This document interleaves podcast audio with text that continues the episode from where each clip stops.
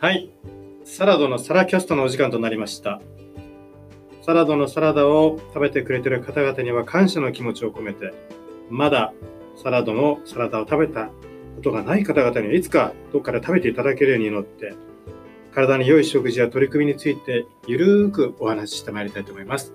えー私、貝崎とはい、サラダの代表の細井がお送りします。よろしくお願いします。よろしくお願いします。イエーイ。イェイはい、今日はですね、ゲストをお呼びしていますお。ご紹介していいですか、お願いします。はいえーヘルシーワークス、スマイルスナッキングをテーマに、健康的な間食が健全なサイクルを生み出す、社内設置型ヘルシースナックスタンド事業を推進する、スナックルの金子さんに来ていただいてます。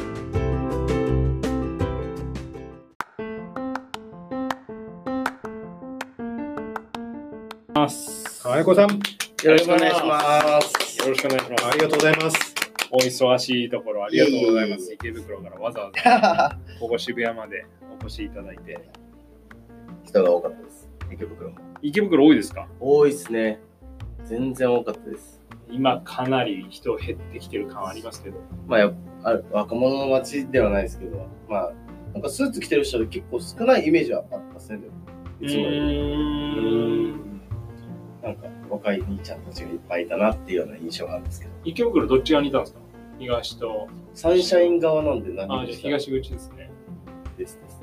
えー、東口。人、まあでも若者多いイメージだな。そうですよね。もともとそうなんですかね。そうかな、若者は比較的外出てきてるんですかね。出てます、逆に。多分。エネルギーを収めておくことができなくて。あとまあ、春休みも入るんじゃないですか。まだ2月とかだったら、大学生は、いつからですか？大学生はでも1ヶ月ぐらいありますよね。そうですよね。3月中旬くらいから入りますよね。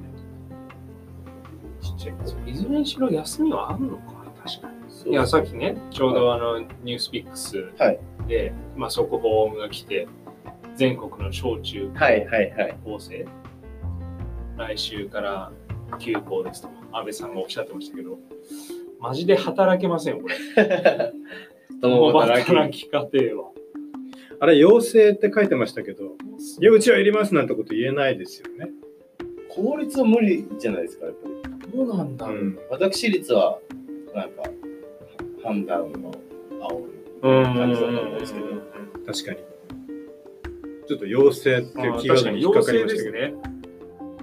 3月2日から全国すべての小中高について春休みまで臨時休校とするよう要請する考えを示しました。ですよ陽性ってちょっとずるい表現ですよね。なんかね、コロナの陽性と引っかかって、ちょっとなんかね、なんかダブルで嫌な感じずるい、そうずるいんですよ。はっきり言ってくれたらいいのになっていうのもあったりもしますけど。そうっすよね。まあ、一応じゃあそこは任せるっていうことなんですかね、要請っていうのは。まあ決、めたっていうふうには言ってないわけです。そうです、そうです。でもね、結構、父兄というか親御さんの声を多分考えると、うんお休みせざるを得ないと思いますね、普通、学校は。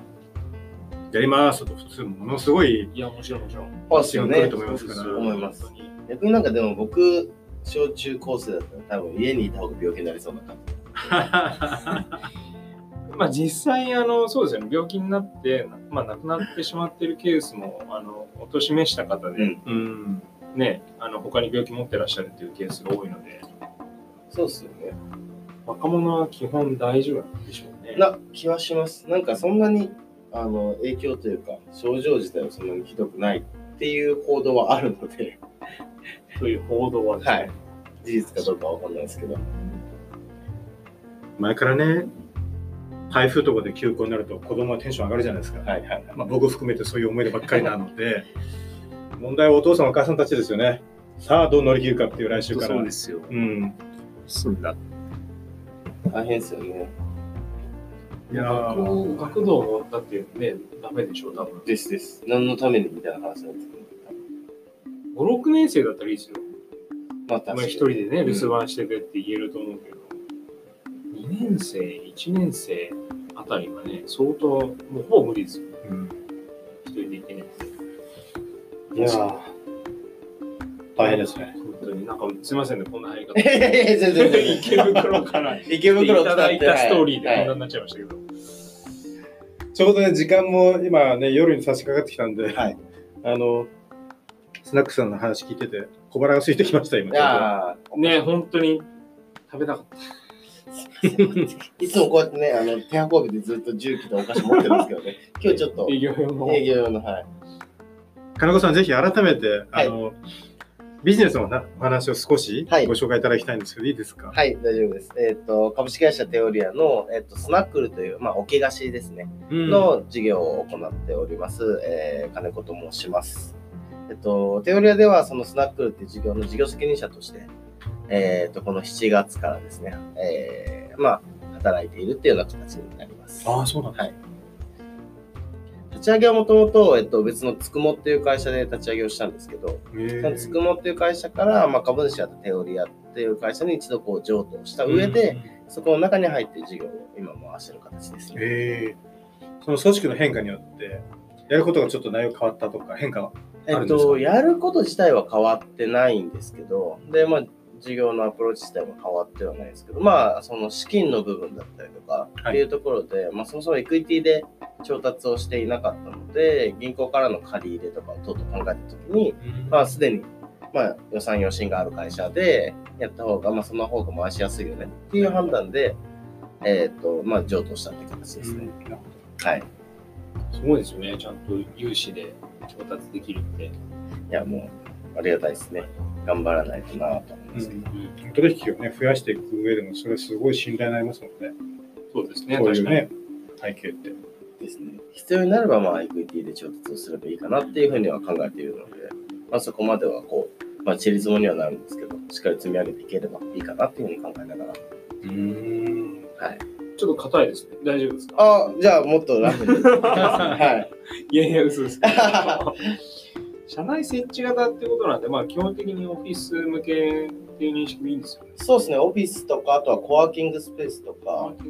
あとはなんかヨガ教室、神奈川の会社さんなんですけど、へからはそういう、まあなんか人が集まる場所え。で、どちらかというと、まあ、オフィスとコワーキングは働くなんですけど、あとはそのヨガ教室とかだと、やっぱ健康とか、うん、まあですよね。どちらかというとヘルシーな路線の方が強いかなっていうところからは、お問い合わせいただくことがありますね。あれはどういう形態なんですか？あの、ちょっとこの、ね、あの、見えない中で説明するのも難しいんですけど、要はそのスナックが入る置物というか台みたいなのが、えっとうん。オフィスだとかはい、皆さんがいらっしゃるところに置いてあって、そこにこう色とりどりのスナックがこう並べられるわけですよね。そうですね。なんか本当にイメージしていただきやすいのが、あのオフィスグリコン、はい。うんまあ働いてる方であれば、まあ何度か見たことあると思うんですけど、の、まあ、オーガニック版、ヘルシー版っていう形なので、うんまあ、グリコさんと違って僕らは木の箱をご準備させていただいて、でそこに、まあ、ヘルシーなお菓子を並べて、まあ、購入いただくのは現金じゃなくてキャッシュレスの決済でうん購入いただくという形を今取っているので、まあ、今、キャッシュレスがものすごい進んでいるので、そうですね。まあ、スマホ持ってれば誰でもあの決済できるよっていう状態には今整えられているかなというふうに思いますね。会社側はなんか持ち出しあるんでしたっけ？あ一応、あのサービスの利用料として、はい月額料金はミニマムで最低1万円から今いただいてます、そうか。それはじゃあ、そのスナックの会社負担分とか、そうですね。あのまあ、会社負担分っていう、まあ、考え方もできますし、あとは、まあ、そういうサービス利用していただいている中の、まあ、手数料うん、ですとか、あと配、うちの配送のオペレーション費用だったりとかっていうようなところで、はい、いただいてますね。で僕はね、まあ、いただいたことがあるんですよ。あスナックスナックあそうですねスこの前ナックを。もうね、すんごい濃厚なんですよね。僕がいただいたあのパワーバーみたいなあやつはいはいはい。うん。あの、食べ応えすごくて、あのね、結構あれだけでお腹いっぱいになる感じしますよね。腹にたまる。で、あの、原材料とか見ると、すごくシンプルかつ、あの、ちょっと気になってた糖質低めだったんですよ。あめちゃめちゃ濃厚な食べ応えのあるパワーバーガー。うーん。で、それ見て、これいいわーって。冬山でね、遭難した時にあったらいいような感じのイメージのやつなんですけなるほど、どね。名前何でしたっけああれ？バレットプルーフっていう。バレットプルーフですよ。あの、アメリカの、あの、話題になってましたよね、バレットプルーフコーヒーって。あの、あの完全無欠コーヒーって言われてる、あの、MCT オイルとかを作ってる会社なんですよ。ああ、はいはいはい。はいはい。一時期は本当に、まあ、IT 界隈でめちゃくちゃす流行って。で、まあ、それの、あの、元になった MCT のオイルを作ってる会社さんのバーがあるんですよ。で、おそらく、うちだけかな、オフィスでああいう形で販売しよう。もともと、日本にあの入れれる正規代理店が多分1個しかないんですよ。僕の知り合いの会社で。だからあまり目にしないんですね。そうです、そうです。あとはなんか Amazon とかでも売られてたらしいんですけど、最近なんかちょっと規制がかかったのか、なんかバレットプルーフ側からなんか出たのか、もうほとんど出てないっていう感じですね。あれいいっすよそれはね、食べていただきたい。本当に美味しい。何味なんですか？あれ、あれなんだったかなあれバニラか、レモンクッキーか、ブラウニーか。まあでもいろいろあるいくつかあるんですねはい。じゃあ僕バニラですね、いただいたのですよねうんでも本当甘くて濃厚で食べ応えあるのに、なんでこんな糖質低いの？でみたいなそこがすごいですよね。まさにバレットプルーフ。いや僕まさにわかんないバレットプルーフってすごいですよね。バレッ防弾、防弾ってことですよねね。本当ですよね。意味わかんないですよね。すごいね防弾直訳すると何のこと？みたいな感じです。ことですよ。富士山過去3回ぐらい登ってるんですけど、必ずあのスニッカーズをはいはいはい。ポケットに忍ばせて、まあ、糖質をね、そうですね逆にあの、はい取らなければっていうところでもうもう満載な、うんうんあのバー持ってってましたけど、当然普段あんなの食べてたらもう飛んじゃうわけで、うん。糖質低めってのはすごいですね。飛びますね。飛びますよね。飛びたい人にはもうぜひスニッカーズを片手に仕事していただければと思いますけれど、すごい。えじゃあ、加納さん、あれですか、はいはい今のあのアメリカまでのやつじゃないですか。はいラインナップのお菓子もそれぞれみんなこう原産地だったりとかメーカー違ったりとかということですか？そうですね。えっと、今大体ご提供できているのが180品目くらい、すごい。あの、提供させていただいてるんですけど、で、まあ、それ自体はまあインポート、あ国外のメーカーさんもありますし、国内のメーカーさんのもの両方ともあります。大体今、十数社さんくらいメーカーさんとはお取引させていただいていて、ああ、なるほど。で、だからうちの商品だからではなくて、まあ、おろしていただいてそれをご提供しているという形ですね。どうやってそのラインナップ作られてきたんですか？まあ、被らないようにだったりとか、いろいろこああ、う、ね、ありますよね。ですね。あの、まあ、前職がちょっとオーガニック系の食品メーカーにいたっていうところもあったので、ええ一番最初はこう、つそのつながりみたいなものも、まあ、ご縁があって、うんまあ、いただいたような形から、あとは、やっぱりそのリリースを出していく中で、まあ、こういうヘルシー系の置き菓子っていうところが他の、まあ、事業体としてないので、うん。まあうちにお問い合わせいただいて、で、お打ち合わせさせていただいて、おろしていただくっていうのが、どちらかというと、向こうの方から、あの、ご連絡いただくっていうのが多いですね。ああ、そうですか。はい実際、あの、まあ木の重機、はいいいですね、あったかみがあって。なかなか。それも間伐材使ってるんですよ。ああ、そうなんですか。はい。へえ。そういう一応環境の配あの確かにはい、環境下とかも配慮しながらやってますね。まあ、普通、段ボール素材っていうかね、はいそういったもので作られると思うんですけど、木の重機ってあったかみがあっていいなと思いますよ。導入されてから、食べてる人たちからのフィードバックでラインナップが増えてったみたいなのもあるんですか？えっと、は、グミですね。あ、グミ、はいあなるほど。女子大好きなグミ。そうです、そうです。あの結構エンジニアさんが多い会社で、グミないの、グミないのって言われてへえ。ででたまたまそのタイミングで、えっと、オリーブオン東京さんっていう会社なんですけど、はいあの、ヘイヤムっていう、あの、ちょっとお互いのグミなんですけど、それを今うちが仕入れさせていただいていて、結構出てますね。へいや、ヘイヤム。やむ芋のやむですか？いや、何なんだろうな。なんかめっちゃ可愛いデザインのあれなんですけど、グミって何が魅力なんですかね？いやね、まあ、全く同じ質問したぐらいで、うちの娘はグミグミ、グミグミ言ってるんですよ。グミしか食べないですよ。グミ大好きなんですよ。噛み応え、何なんだろうなんですかね。でもまあ、僕もなぜかって聞かれたらわかんないですけど、グミは好きですけどね。あ、こういう若者が好きなのかなオーガニックキャラメルキャンディー。あ、かわいい。そうですよ。デンマーク。あデンマークなんだ。はで、まあ、オーガニックのものなんで、ヤミ、ヤム、ヤミーのヤムなのかな。ああ、そうかもしれないですね。うんヘイヤム。ヘイエムっていう、こういうのがあったりしますね。へ年をだから取るにつれて、グミが好きじゃなくなってくるんじゃないですか、人間って。うん今一番わかるの金子さんですから。おいくつでしたっ僕け27になる。27ですよ。なるほど。グミ好きなはずですよ。かもしれないですね。年齢的に30代になるとグミ好きじゃなくなくなる可る能性はある。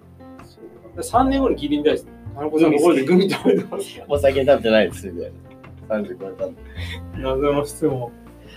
なるほど。しかもエンジニアの、あの、多い IT 企業さんからのグミ要求っていうのはちょっと面白いですね。そうですね。あとなんか最近は、えっと、ある、まあそれもまあ IT 系か、IT 系の会社さんなんですけど、えっと、まあそういう、僕、なまあ、グリコさんみたいな業態のところが、えっと、カップラーメンを箱で置いていったみたいな。あの、置き菓子サービスで、カップラーメンとかも売ってるじゃないですか。はい。はい。あれを箱ごと置いあの、売れ行きがすごすぎて箱で置いていって、ちょっとこれはやばいぞっていうところでうちにお問い合わせいただあいて。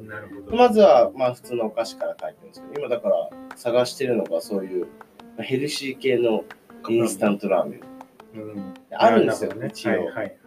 で、まあ、僕らのそのスナックルってサービスで商品の選定ってどちらかというとめちゃくちゃヘルシーかというとライトなヘルシーで選定してるんですよね。うんあのヘルシーすぎると、まあ、実際美味しくないものもはい。あったりするので、そうですね。はい、食べ物のなんかサービスやってる中で大事なことって多分楽しいと美味しいだなと思っていて、まあ、そこを絶対話せないんでで例えば白だと本当に使ってないのかっていうと使ってる商品もあります。うん。その代わり例えばあの添加物入ってませんよとか、まあなんかそういう系のあのところでグリコさんとかと比べると絶対ヘルシーだよねっていうところの位置づけでうん。選んでいたりとかしますね。バランスが大事ですもんね、食って。はい。本当に。あの、これだけを食べなさいってなかなか人間無理ですしね。ですですです。特にスナックだと、そういうこうちょっと、まあ、最近覚えましたけど、チート。はいはいはい。こういう時ぐらいは自分に優しく楽しもうかなっていうのが、スナックだと特にね、チートはいいんですね。ね、その時間はやっぱり自分に優しく、チートはいいですね コメントしてますけど、ちょっと自分に許しを与えるみたいな。うん、だから求めるところはやっぱりね、そういうところだと思います。15分が超重要になるわけですよね。うん。もう逆になんかうちの商品ってよく言われるギルトフリー。罪悪感なく食べれるよっていうジャンルのお菓子かなと思っていて。なんか一時期、本当に2、3年前かな、そういうワードが流行って、で、まだ今も言われてるんですけど、まあ、そういうお菓子が多いかな。だかはらそのチートするタイミングでも、ちょっと罪悪感ないようなお菓子を食べる。とか、例えば添加物入ってないよ、保存料使ってないよとか、砂糖を使ってるけど、白砂糖の代わりに天才糖を使ってるよ、はい使ってるよみたいなもので、甘さはしっかり取れるけど、うんあの体になるべく悪くないものを取りましょうっていう感じですね。なるほどな。さっきグミっていうあの、はいワード上がってましたけど、売れ筋は全体で見るとどんな感じなんですか？クッキー、チョコレートが多いですね。クッキー、チョコレートはいあとは、まあ、スナック、まあ、もちろん、あの、ポテチみたいなスナック系のものあ、そういうのもあるんですね。あります、あります。でもまあ、ずっとランキングで上に来てるのはグミとチョコレートですね。それがいくらぐらいでえっとクッキー。クッキーとチョコレートですね。いくらぐらいで買えるんですか？クッキーはだいたい200円から250円くらい。チョコレートも、えっと、240円から324円になりますね。めちゃくちゃ細かく刻んでますね。はい。そうか、でもそれぐらいのね、なんかちょっと高級なお菓子、コンビニでまあ手に入んないようなやつがパッと買えるって嬉しいですね。それはあの、重機を置いてらっしゃる場所って、はい企業さんによって全然違うんです指定もあれば、はいどこがいいかなって相談があったりとか。があります。この前ちょうどあって、そこが、えっと、まあ、そそれはどちらかというと営業系の会社さんなんですけど、まあ、ジムのスタッフのためにそういうものを置いておきたいというところで、で、もともと休憩室に置いていただいてたんですよね。売れ行きが全然良くなくて、で、いろいろヒアリングをすると、そこにいる人が一定だと。うん。でその人たちに刺さってないのその人たちにそもそも刺さってない。あで、あの、ずっとその人たちがいるから、逆に新しい人が来ないんですって。はい。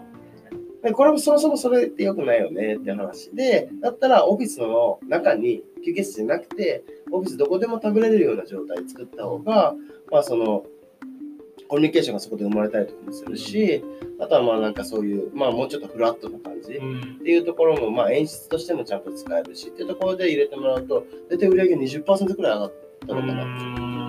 なるこれは勉強になるわ。同じオフィスなのにはい。置く場所を変えただけで変わります2ね割ぐらい変わる。これだから誰が利用してるのかとかどういうシチュエーションでそこの場所に行くのかみたいなところも結構重要かなと思っていてなるほど。いや、めっちゃ大事ですよね。ですですです僕も前あの、面白かったなと思った記事が、オフィスのコミュニケーションのこうまあ回数とかレベルを上げるために、総務とか自治がいっぱいいろんなことを考えてはいやられていて、たった一つゴミ箱を置く場所を変えただけで、ワイワイガヤガヤって変わっていったっていうへ記事見たことあったんですよ。でも考えてみたら、確かにそうだなと。ゴミを捨てようってなった時に昔、まあ、昔ってまあ会社によって違うんでしょうけど各デスクにちっちゃいゴミ箱があったりしたんですけど、はいはいはいはい。一斉になくなったことがあったんですよ。うん。であのみんなで捨てに行かないといけないってなって。でそこでこうばったりやって「お前最近どう?」みたいな。なるほ「ど最近さ」みたいな。でもこれがやっぱりね 人が集まる場所ではとっても大事なあの瞬間だなって本当思うんですけど確かに確かに。動線大事ですね。遠くにそこにお菓子のステーションなんかあったら、そりゃ楽しいでしょうよ。まあこれ食ったっていう。いや、私初めて。楽しいでしょ面白いな。そうなんか僕今その視点も考えていてなんか最近ってまあベンチャー企業だったり、まあ、資金調達した会社さんがオフィス移転でめちゃくちゃ綺麗なオフィスに移動しました、はいでデザインめちゃくちゃ綺麗なのでそこになんかあのープラスアルファできるなと思っていてなんかデザインって見た目だけじゃなくて多分機能っていう側面もあると思っていて、うん。そうなった時に、例えばさ、あのキッチンスペース設けてる会社さんだったりとか、バー設けてる会社さんとかもあって、そこに、例えばそういうお菓子のセットっていうのをもうデザインとしてそもそも入れませんかっていうご提案とかも今最近していて、そうなると、やっぱりそのコミュニケーションが生まれるっていう機能ももともと含んだオフィスになるよねっていうところもちゃんと作っていけたらなとは思いながら、今やってたりもするんですよ。いや、それは絶対いいと思いますね。ですですなので、そういった形で今ちょっと、まあ、そういう不動産系の会社さんとかとは、うんちょっと話をしながらやってますね。面白い。一旦ここでストップして、また次、金子さんにちょっと深掘りしてきますね。はいはい。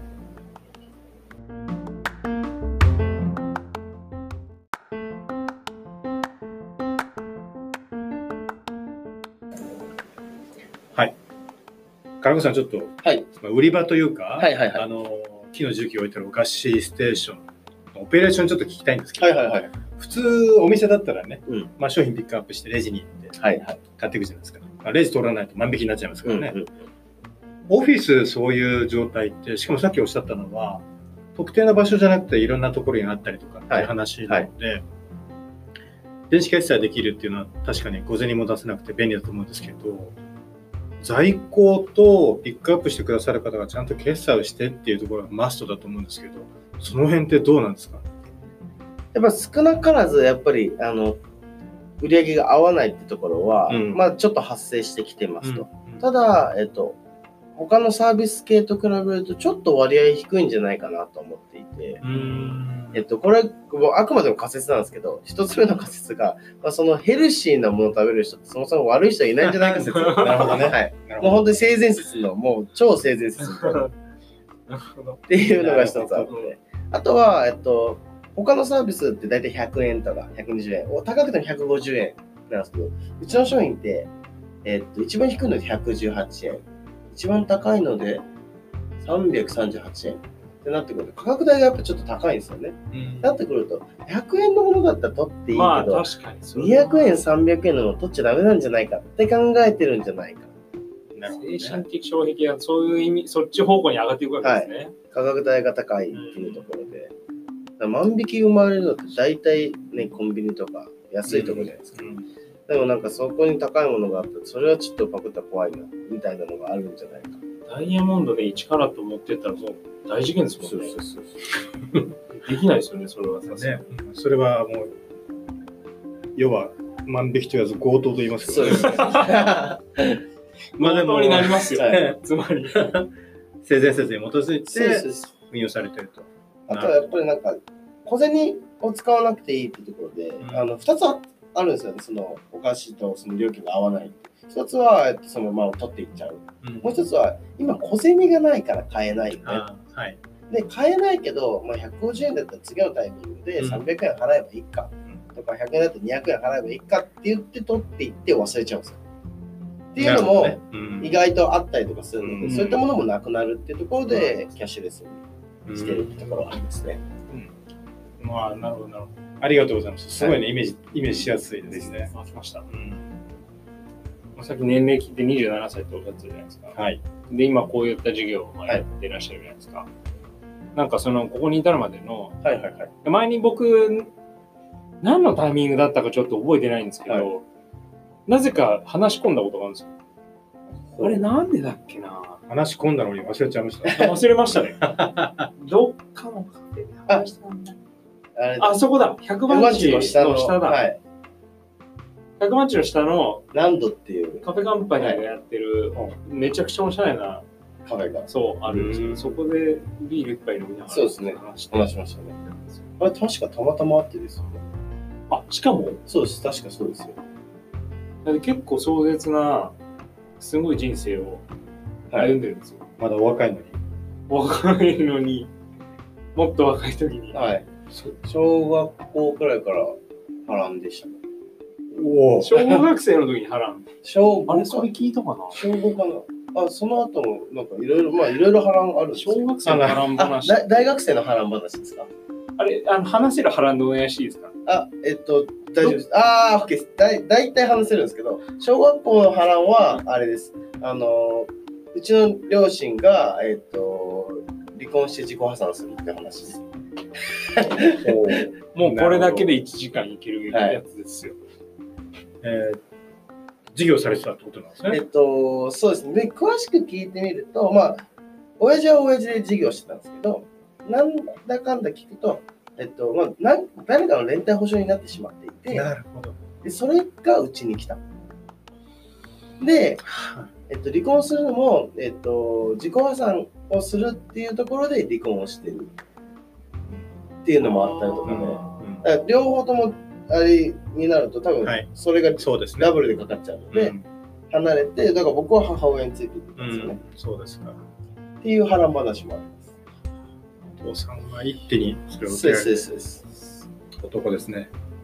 だからなんか自分で事業したいなみたいなところも、やっぱりその親父がずっと飲食店だったりとか、昔結構テレビとかに出てたんで、へえそうなんですか。そうなんです。だからどこでしたっけ？僕関西です。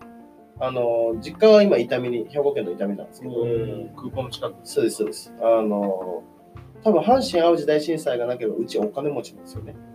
当時、なんか、親父がもんじゃ焼き屋さんをはい。ビル、どっかのビルの一番最上階のワンフロア貸し切ってやってたんですよ。で、あのー阪神・淡路大震災の1週間後かな、あなんか3日後かなんかにテレビの取材が3件くらい入っていて、今からガツンってくるんじゃないかって時にあの地震が来たんですよ。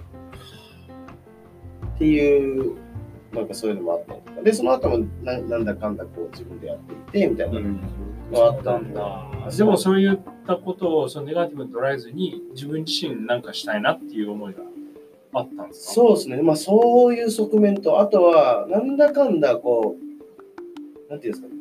まあ、迷惑かけちゃダメだなって思ってたんですよね、小さい時に。うんなんかほあんまり欲しいとかって言わなかったんですよ、小さい時。うんなんか小さい時って、あれが欲しいとか、うんなんか誕生日プレゼントのゲームが欲しいとか、ああ欲しいって言える雰囲気ってそもそもなかったんで、だったら、親に迷惑かけないように、自分で欲しいものが自分で買えるようにしないとなっていうところで、なんかこう、まあなんか授業をするとか、自分でもっとお金を稼ぐとかみたいなことを考えてましたね。めちゃくちゃ出来上がってますよ。もう小学校の時。すごい。涙なしにいけないストーリーですよね。僕衝撃受けましたからね。うん。そうで結構そうですよ。寝てたら、もう2時くらいですよね。あの、隣の部屋でおとんと喧嘩してるみたいなのもあるんで。そうそうそうそう。え、でもこの、まず小学校の時の波乱というか、これじゃないですか。はいで、他にも、大学生の時の波乱は、えっと、まあ、僕その時、大学生の時農業してたんですけど、はいお米と野菜と蜂蜜を作って、京都住み込んだりとかしていたりとか、それで商品開発とか、あとは、えっと、マルシェみたいなのを企画してやってたりとかしてたんですけど、で、その時任意団体みたいな感じでやってて、うんで、1年全員休学したんですよ。メンバーが5人いて。残りの4人に休学してくれって言って休学させて、京都に住み込んだりとかしてたんですけど、じゃあこの休学が終わるタイミングで、僕はこっそりこの4人たちに内緒に法人化をしてたんですよ。はいで、なんかいろいろホームページとか作るとか、うんぬんかんで、えーっと、まあ、お金を払う予定をしていて、で、えーっと、契約とかもろもろしてたんですけど、そのタイミングでこの4人が、いや、もうやめるみたいな。うん。お前とはもう一緒にやっていけないみたいな感じの喧嘩になってしまって、あだから5人でやる予定だったのが僕一人になり、そんなのあの畑もで一人でできるわけないし、養蜂も一人でできるわけないし、マルシェも全部一人で回せるわけもないんで、結局何もかもできなくなってしまって、なんだかんだ、ちりつもで200万くらい僕その時借金できたんですよね。あ。なるほ大学生そうそうそうそう。で、いや、やばいなと思って、で、東京出てきたんですけど、それで稼がないと。ど。なるほど。で、その後は不動産の営業とかして、なんとか返したんですけど、っうーん。ていう。いいや聞けるようだったらあれですけど、何があったんですか？や、なんか、僕としては、まあ、その、もちろん農業って一次産業なんで、現場に出るってことはもちろん大切ではあるんですけど、売らないとダメだし、単純に農業をしてるだけだと、5人ってやっぱ生活できないんですよね。うん。でもっと収量を大きくしないとダメだったとか。で、なってくると、いろんなところに対して売るっていう話もそうだし、なんか企画を作るみたいなところも大事だなと思って、僕はずっとそっちの頭で集中してやってたら、いや、なんでお前畑来ないのみたいな。ああ。畑に来る回数が圧倒的に少ないんじゃないのみたいな。何怠けてたのそうそうそうそう。いえいえ、違うと違うと。そうじゃないところでやってるよねっていう話をしたんですけど、やっぱり、なんかその、あどちらかというと農業大事だよねみたいな子が2人いたんですけど、うん。そいつらにはもうな何をどう喋っても納得ができないみたいな。溝が深くなったりそうです、そうです。で、じゃあ僕もなんかいろんな企画持ってきて話するけど、もうそもそもそこで隔たりができてるんで、うんそれもあのやろうってならないから、結局全部ポシャるんですよ。そしたら、なおさら僕が何してるか分かんないっていう状態になって、だんだんだんだん関係が悪化していって、コミュニケーションが不足していって、みたいな状態になって、それが大学何年生大学3年生ですかね。それか。僕、その時は、あの、めちゃくちゃテンション高くて、もう自由奔放な性格なんですけど、10日間くらい寝込みました、さすがに。うんその、まあ、200万の借金を作ったっていうことよりは、仲間を失ったっていうよそうそうそうなですよね。お前とはもう一緒にやりたくないって言われいや、たんですそれはね、友人ですもんねよ。そうそうそう。めちゃくちゃ大学で仲のいい5人だったんですよ。ですよね。そうそうそう。大学は農業系の大学だったんですか？えっと、マネジメント創造学部っていう、経済経営×英語みたいな学部でした。全然違うんだ。そうそうそうそう。ちょっとまあ、皮肉な質問になっちゃいますけど、はい。マネジメントのあそうそうそうのところにまあ在籍されていて、はいはい今からまあもしタイムマシンになってもあのスタートするぞって時に戻れたとしたら、はどういうふうなプロセスの見直しだったりとかねはいはいはい。どの辺に気をつけてとかやったら今もチームと一緒にお仕事が続けられたかなと思うとどうですか？そうですね。それで言うと、もっと自分たちがやることの明確化っていうのは、ビジョンの明確化みたいなところがあるなと思っていて、なんか当時って僕ら、えっと、かっこいい農業を、まあ、若者にみたいなこと言ってたんですけど、そもそもかっこいい農業が定義されてなくて、うんじゃあ若者っていうのもどこみたいなのもうセグメント分けもしてないし、みたいな。じゃあそれをどう具体的にやっていくのかっていううちでも、なんかこう、明言化していたわけじゃなかったんですよ。なんかかっこいいと思ったことをやりましょうよみたいな形でやっていて、で、まあ、けあの経営学でいうと組織論って同じ方向性に向かうえー組織体が、まあ、組織あの集合体が組織っていうものでそうなった時は同じ方向性向いてたのかっていうとやっぱそうじゃなかったんだなっていうのがうん。今考えるとものすごい、なるほど。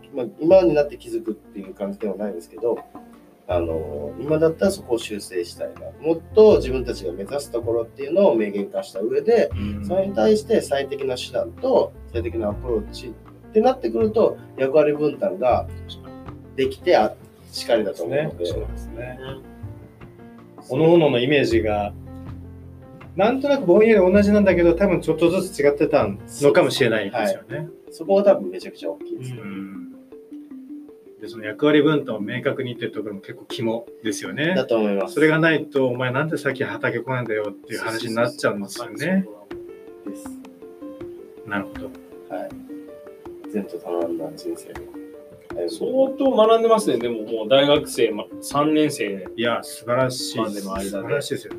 いや、ちょっとね、あの、この小さな部屋には、今20代代表と30代代表と40代代表がい お3世代る。素晴らしいはい3世代はい。の人間が揃ってるんですけど、まあね、ちょっと、あの、そんな苦労してないからよく言うなって言われるかもしれないですけど、20代でね、そんな、いわゆる200万授業料だと思ったら、なかなか経験できないと思いますよ。だから、この先多分いろんなことを金子さんできると思うので、そう大学の学く人は別に200万ちょっと留学されて払ってらっしゃったような感じに。あのネタとしてはまとめたいところなんですけど、でも本当にすごいと思いますよ。っていうのもありましたね。これが何するにしても、こう天秤に乗せた時の過去の経験が勝つ感すごくないですか？うん、そうです大抵のことはもうね、なんか、もういろいろ、なんともないって感じですもん。他で言うと、なんか一回炎上とかもしたりとかししたんで、まあ、ぼや程度なんですけど、でそういうのもあったんで、なんかもうだいぶ傷つかないだろうなっていうのは、あの、経験上、いや、すごい。いろいろあったなと、はい。去年1年間それでしんどかったりしたんですけどね。いや、だからすごいんですよ、本当に。聞いてると。いやそう本当にお話伺っててすごいなと思います。見事すぎるわ。ですです。うんなので、死ぬこと以外はかすり傷って言葉もあるんですけど、まあ、でもまさにそうでしょうとそうです思いながら、ね。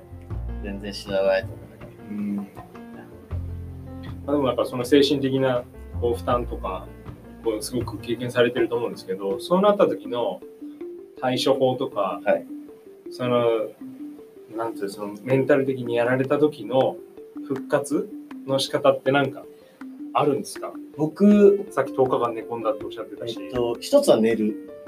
うんもうもう何もせずにベッドに伏してるだけなんですけど、寝るっていうパターンと、もう一つは僕はあの福井県にあの知り合いがあ17代目のお寺があるんですよ。ほう。源証寺。来たはい。お寺。お寺に。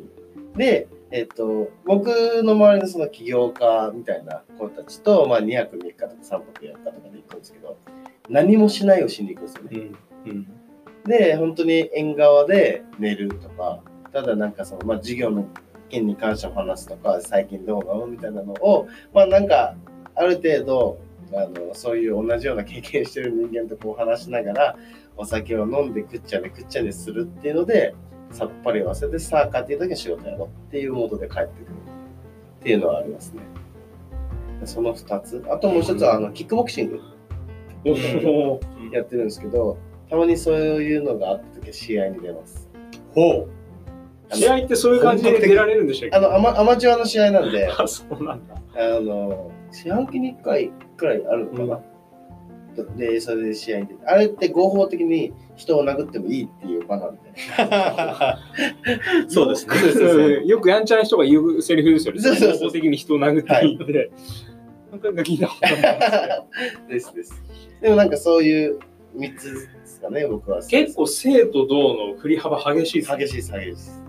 何もしないを楽しむパターンと、もう合法的に人を殴るパターンとそうそうそう。ですです。何が起きてるんですか？振り幅はすごいです振ね。り幅が。本当に。で？もそれぐらいしないとわからないこともあるんでしょうね、いっぱい。本本当そう思いますよ、なんか。当偉いっすよ。今度行きましょう、それさん。お寺はその座禅を組むんですか？座禅、あ、い座禅とかも組まないです。もう行って、一旦、あの、あの、礼拝ってこう礼礼礼をして、で、その後はもう自由です。で、帰るだけにもう一回して、帰るだけなんで。過ごし方は何かあるんですか？あ、ないっす。もうみんなで話して、どうするって言って、今日じゃあちょっとお好み焼き焼こうかみたいな。たこ焼き焼くとか、川行こうかとか。あ、じゃあ本当にお寺に行くだけなんですね。で、本当に自由に過ごすんですね。そうです。宿泊はなさらないですか？あ、宿泊します。いわゆる宿坊みたいなもの世の中にいっぱいありますけど。あ、なんかそういう感じもなく、みんなで布団を引いて雑魚で。うーん。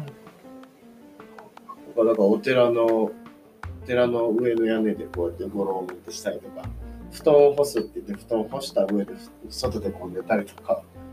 あとはでも、あたまに滝行きます。滝行？滝行っていうか、滝に行って滝に打たれるみたいな。滝行ってちょっとちゃんとしないとダメらしいですけど、はい。カジュアルルに打たれる。カジュアルに。カジュアルの滝です。カジュアルって謎の領域入ってますけど、はいそういう滝の打たれ方あとは、なんか、近くに九頭竜川っていうのがあるんですけど、川に飛び込むとか、してます。いいなぁ。いや、すごい。でもお話伺ってて、心の浄化っていうか、まあ、あの、脳みそのデフラグっていうか、ちゃんとその、三つ抑えられてるなと思って、一つは、まあ、合法的に人が殴るっていう。あれ、運動ですよね。運動いいじゃないですか。いろんな運動ありますけど。いろんな運動ありますね。ありますし、あとあの、何もしないっていう時間、まあ、今だと瞑想とかでもね、いろいろこう、言われてますけど、自分の呼吸にね、意識を向けるとかいろんなやり方あると思いますけど、何もしないをしに行くっていうのも、とってもいいですよね。あとは究極は寝るですよ。これ、この3本セットはね、僕すごいと思いますよ。それをこう、ちょっと遊びのアクティビティとして、あの、一緒に楽しむ仲間もいらっしゃったりとか、すごく、殴る、うん寝る、何もしない。何もしない。これだけ聞いたらもう野人です野人ですよどう考えても、そうですね。事業責任者として仕事してる人には到底見えない、この。多分ね、何千年前の人間でもね、そんなやばいなことしてなかったと思うんですよ。もうちょっとちゃんとソサイティがあって、ネアンデルタール人、そうですね。ネアンデルタール人になるちょっと前でもしてなかったかもしれないですね。金子さん今日ね、あの、絵が見せられるんですけど、お花に、あれ貼ってるじゃないですか。のえっ、と、なんだフリーズライト。はいブレイズライト、はいそうそう。で、入ってきて、今日右の鼻、あの、す全然通じなかったんですよって言われてて、それ、試合のあの影響とかじゃないんですか？あ、全然違います。大丈夫。血が詰まってるとかじゃないです。ないですか、はいない血抜きしないと。半分殴られたとかでは ないです。どっか腫れてるとかじゃないです。や、顔綺麗なんで、いや、そんじゃないんだろうなと思いなが大丈夫です。本当に僕あのラグビーやってたんで、ら。へなんか普通のキックボクシングでこう殴られても全然痛くないですよねえ。。なるほどね。なるほど。体勢があるんだぜで結構、あの、斜め、なんて言うんでしたっけ、斜め上行く、うん。あの、健康取り組み、はい。紹介いただきましたけど、お食事について何かあります？健康っていうテーマ。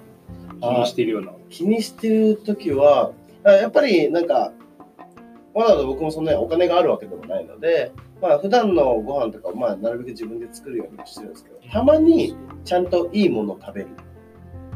あ今の、っていうと、あの知り合いの農家さんのとこ行ってご飯食べさせてもらうとか、うん、でその大学時代に農業してたので、結構全国各地に農家さんの知り合いだったりとか、あの、まあ、果樹、果物系の知り合いがいたりとか、あとは一次産業でいうと漁業も知り合いがいたりするので、あとはジビエ系もそうか、とかもいたりすると、たまになんか、で久々にあそこ行こうよとかって言って、そこの家でご飯振る舞ってもらって食べるとか、めっちゃいいっすよ。食って言ってなんかパッとなんか勇気のこういうの食べてますとかじゃなくてあの場を大切にする感じありますよね。うん。さっきの福井のお寺とかもそうだし、確かそのお付き合いのあった生産者の方のところに行くとか、めっちゃいいっす。体験な感じですよね。だから食事っていうのは、そうそうさっき、だから僕、授業の中でも楽しいと美味しい。うん。これ多分両方ともセットだなって大事ですて、美味しいのは多分お金高く払えば美味しいところってなんぼでもあるんですけど、うん。なんかそうじゃなくて、なんかわかんないですけど、えー普通の野菜炒めでも、生で食べるきゅうりでも、生でかじるトマトでも、なんかスーパーで買ったものとか、誰かが作ったやつ送られてきたようなものとかっていうの誰かと話しながら食べるとかの方がやっぱり楽しいし面白いし、ね。やっぱそういうとこあの食事の方が記憶に残ってるんですよね、うん。なんかこういねなんか人生80年100年生きる中でどれだけこうちゃんと記憶に残ることができるかって大事だなと思っていて、なんかそれってなんか圧倒的なインパクトだったりとか、うん。なんか感情が揺さぶられた瞬間だったりするんでなんかそういう風なうん。食だったりとか、なんか思い出を作るみたいなところは結構大事にしてる感はありますね。いや、すごい。素晴らしい。感動しました。どうですか、このインパクト。うん。だから濃密な27年間生きてました。いや、本当に。すごいんですよ。このなんこの屈託のないこの素敵な笑顔の裏にそうですね隠れる波乱万丈の人生。いやこの間ね、その働き方改革とか、まあ、いろんなニュース見ながら、最近の若い人とかって、よくメディアで若い人って言っちゃいがちですけど、やっぱり311の大地震がね、起きてから、やっぱり人生観が変わったっていう人がたち、若者が今の社会にいっぱい出てきてて、働くってなんだろうっていうこう定義をね、はいはいはい。自分の中でちゃんと考えて熟成させながら進路を作っていくっていう世代だっていうのを目にし耳にして、やっぱりそれって目の前で何かがショッキングなことが起きないとねない使えない感覚だったりかかなと思うので金子さんのあの神戸の震災の話なんかも聞くとやっぱりものすごいインパクトがあったんだろうなと思って。いいっすね。うん。なんかまあ、逆になんか、うちの親父とその話したことがあって、うん。普通の、なんか、あの子供だったら、それでなんかもう、なんか、学校行かないとか、うん。トラウマトラウマになったりとかもしたりとか、そのままもうなんかニートになるみたいなのがあるかもしれない。し、だから両親離婚して、家で喧嘩しててうんみたいな。でもそれでもなんかこう育ってるのは、うんなんかある種僕からしたらいい環境だなと思ってたんですよね。でそういうことが今今振り返ればですけど経験できているのででもなんか普通の人からしたらそういう人ってグレるからお前ってアホやなみたいなこと言われたことはありますいやその捉え方はすごい立派。なんか本当に逆に感謝してるくらいですね。どうですかそれ。いやあのすごいな。人の親としてねはい。いろいろ考えるあのことが今日ありましたね伝えていかなければならないこと、これ息子に言われたら泣きますね。確ね実に。うん、素晴らしい。本当屈託のない表情されてねそう。気持ちよくお話を聞いてそしてリングリングに上がってきこの謎の合わせ技ですよ。ちょっとね面白かった 素晴らしいありがとうございます はい、ということで、今日は本当に面白い話ありがとうございました。面白いだけじゃなくて、なんか、よかったですね、感動もあってね。またぜひあの第2弾第3弾とかあお仕事でいろんなことされてあのその後の話なんかも聞いてみたいので、はいはぜひお願いしますありがとうございます。ぜひぜひ。はい、ということで今日はスナックルの金子さんにお越しいただきました。ありがとうございました。ありがとうございましたありがとうございました失礼しますお。願いします